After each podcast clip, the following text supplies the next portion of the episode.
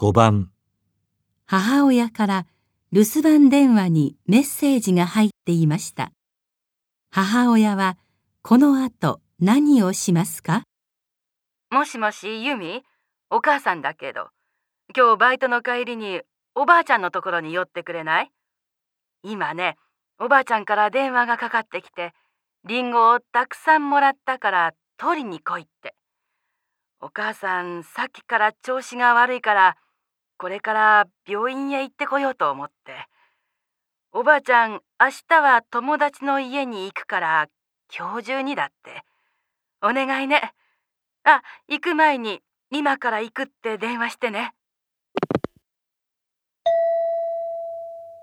母親はこの後何をしますか？